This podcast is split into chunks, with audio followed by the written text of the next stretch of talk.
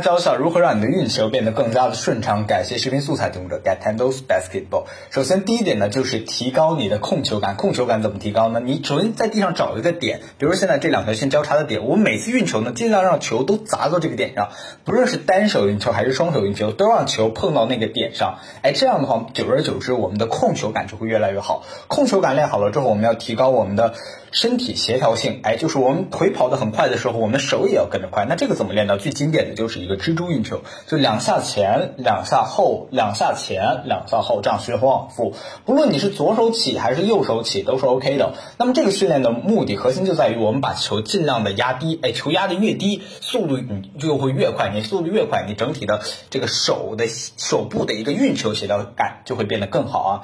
那一开始的时候，可能大家没有办法，就是把这个球压得很低，会压得很高。那这个呃会压得高一些，这个没有关系的。一开始我们可以放慢一下速度啊。我们先来看一下正常的一个速度，看，这是一个比较正常的速度。那一开始的时候，大家可能哎这样比较慢。那如果再一开始这个也做的觉得有点困难的话，我们可以把它当做一个胯下练习来做。我们就这样进行一个四脚的这样的胯下练习，哎，呃起。